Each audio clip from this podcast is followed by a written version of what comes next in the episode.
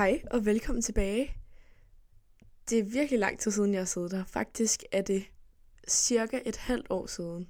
Det føles sådan lidt grænseoverskridende på en eller anden måde, fordi at det er ikke, det er som om, jeg bare har levet mit liv lidt videre og glemt lidt, at jeg har lavet den her podcast. Men i mellemtiden har jeg fået ret mange beskeder på folk, der har været interesseret i at høre, hvordan det går, og hvor jeg er henne nu. Og sådan noget gør mig så varm om hjertet. Altså, jeg synes virkelig, sådan, det er betænksomt, at folk sådan, ved ikke, tænker på mig. Det synes jeg bare er sådan ret fint på en eller anden måde. Og jeg tror faktisk også, at det her det bliver den sidste episode, jeg kommer til at lave. Øhm, og grunden til, at jeg ikke rigtig har optaget noget lang tid, det er, fordi at jeg ikke rigtig har vidst, hvad jeg skulle snakke om, faktisk. Men nu føler jeg mig lidt klar til det. Det har været lidt grænseoverskridende, tanken om at skulle optage en til episode, for jeg føler, at det med at optage podcast og fortælle alle, hvordan jeg har det, det ligger ret langt væk fra mig sygt mærkeligt, når jeg faktisk har optaget ret mange episoder. Men øh, nu er jeg ligesom klar til at fortælle, hvor jeg er henne nu, fordi jeg også føler, at jeg kan dele noget med jer, som måske kan give mening.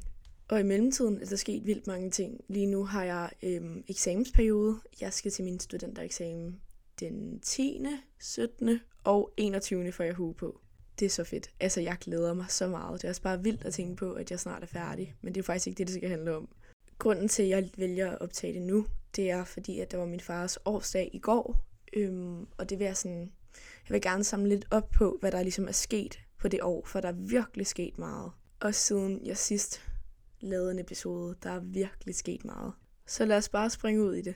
Jeg tror også mening med det her, den her episode, det er også bare at dele de her ups and downs, man har i perioder, hvor man tror, at jeg har lige haft en periode, hvor jeg troede, at jeg var på det punkt, som jeg ville være resten af livet, at jeg ville savne ham, men at jeg godt kunne leve videre med det, uden ligesom at være ked af det hver dag. Og det afkommer så også af, at jeg lige har afsluttet, at jeg er gået i sovegruppe, som jeg vil snakke om lidt senere. Men forleden dag, så fik jeg på en eller anden måde et tilbagefald, øhm, hvor jeg begyndte at græde over min far, hvilket jeg har gjort i lang tid. Og så fandt jeg egentlig også ud af, at det er også helt okay, at jeg ikke er på det punkt, som jeg skal være resten af livet. Jeg er kun 18, 19 om en uge, men jeg er jo ikke særlig gammel, og selvom jeg er 40, så er det også okay ikke at være helet efter et år. Jeg har lagt et pres på mig selv omkring, at jeg skulle have det godt nu, og at jeg skulle være helet nu. Men det er også bare urealistisk, og jeg tror også bare, det er vigtigt, at man tager det i det tempo, ens hoved nu kan. Men lad os snakke om øh, sovegruppe, jeg har gået i, fordi det er noget, der har fyldt ret meget, og det har egentlig også været en af de grunde til, at jeg ikke rigtig har haft overskud til at lave nogle flere episoder.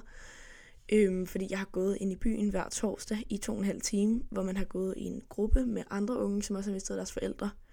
Øhm, hvor man har forskellige emner hver eneste gang, og så snakker man ligesom om det.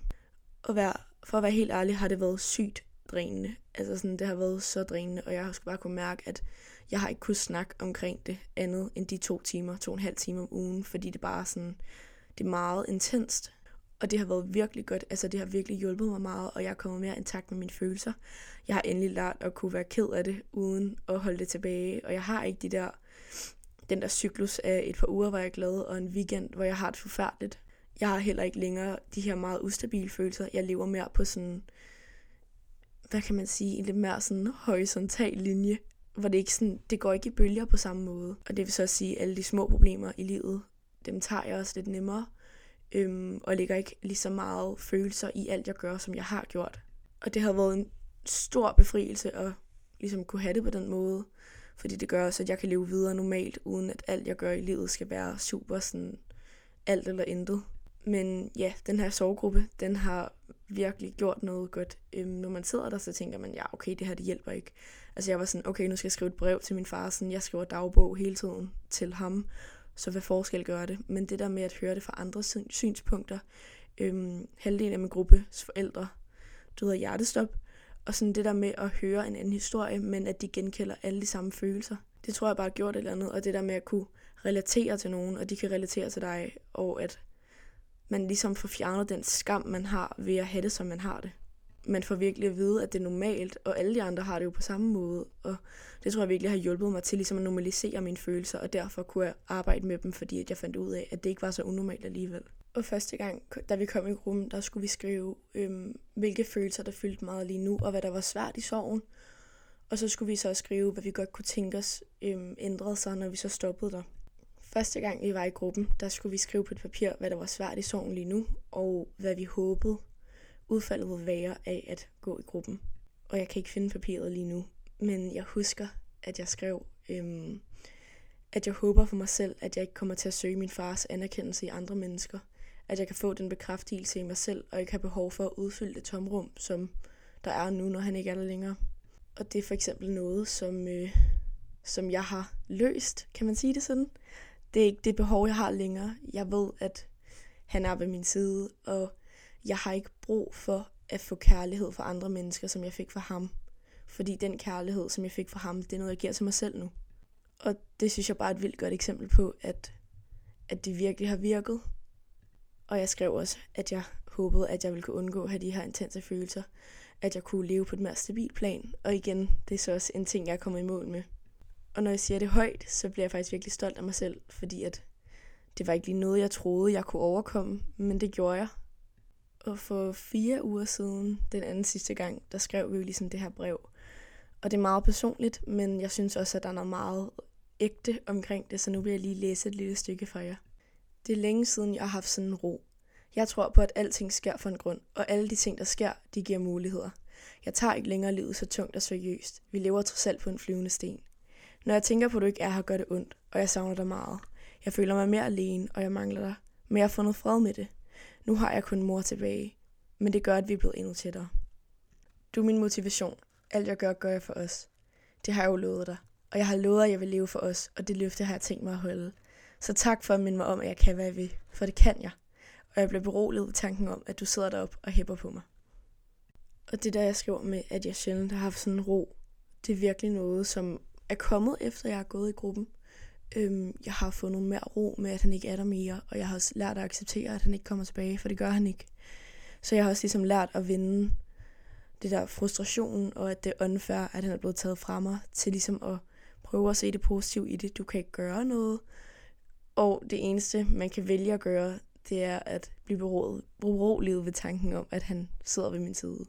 Og jeg synes bare, at det her brev, det er så kun øhm, den sidste side af brevet, men det eksemplificerer virkelig meget øhm, den udvikling, der er sket fra nogle af de første episoder, øhm, hvor jeg ligesom snakker om, at, at jeg ikke rigtig kunne kontrollere mine følelser til, at jeg nu sidder og siger, at jeg har haft en ro.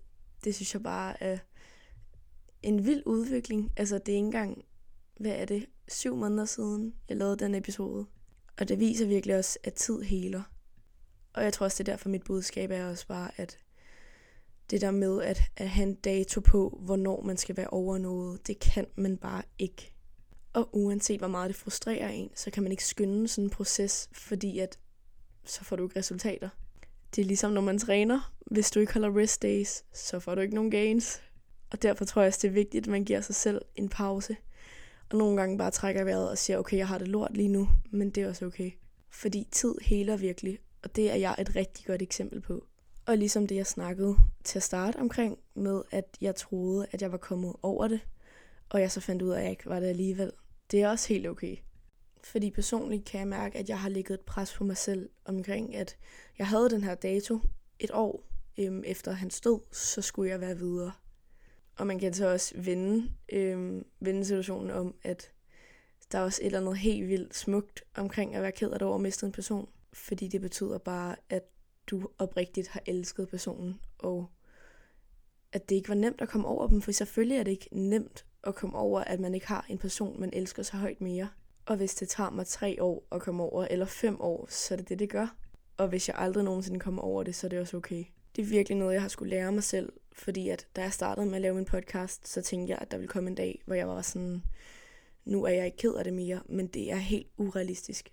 Og jeg har også lagt et pres på mig selv, øhm, og derfor så for nogle dage, da jeg så fik min opdagelse af, at jeg så faktisk overhovedet ikke var der, hvor jeg troede, jeg var, så blev jeg virkelig frustreret, fordi sådan for andre mennesker, så er det mere sådan, nu er det ikke for nylig sket mere, nu er det bare en del af mig, og det er en del af mig, som jeg også bliver nødt til at kunne acceptere. Men man kan også godt acceptere noget, uden at kunne være i det.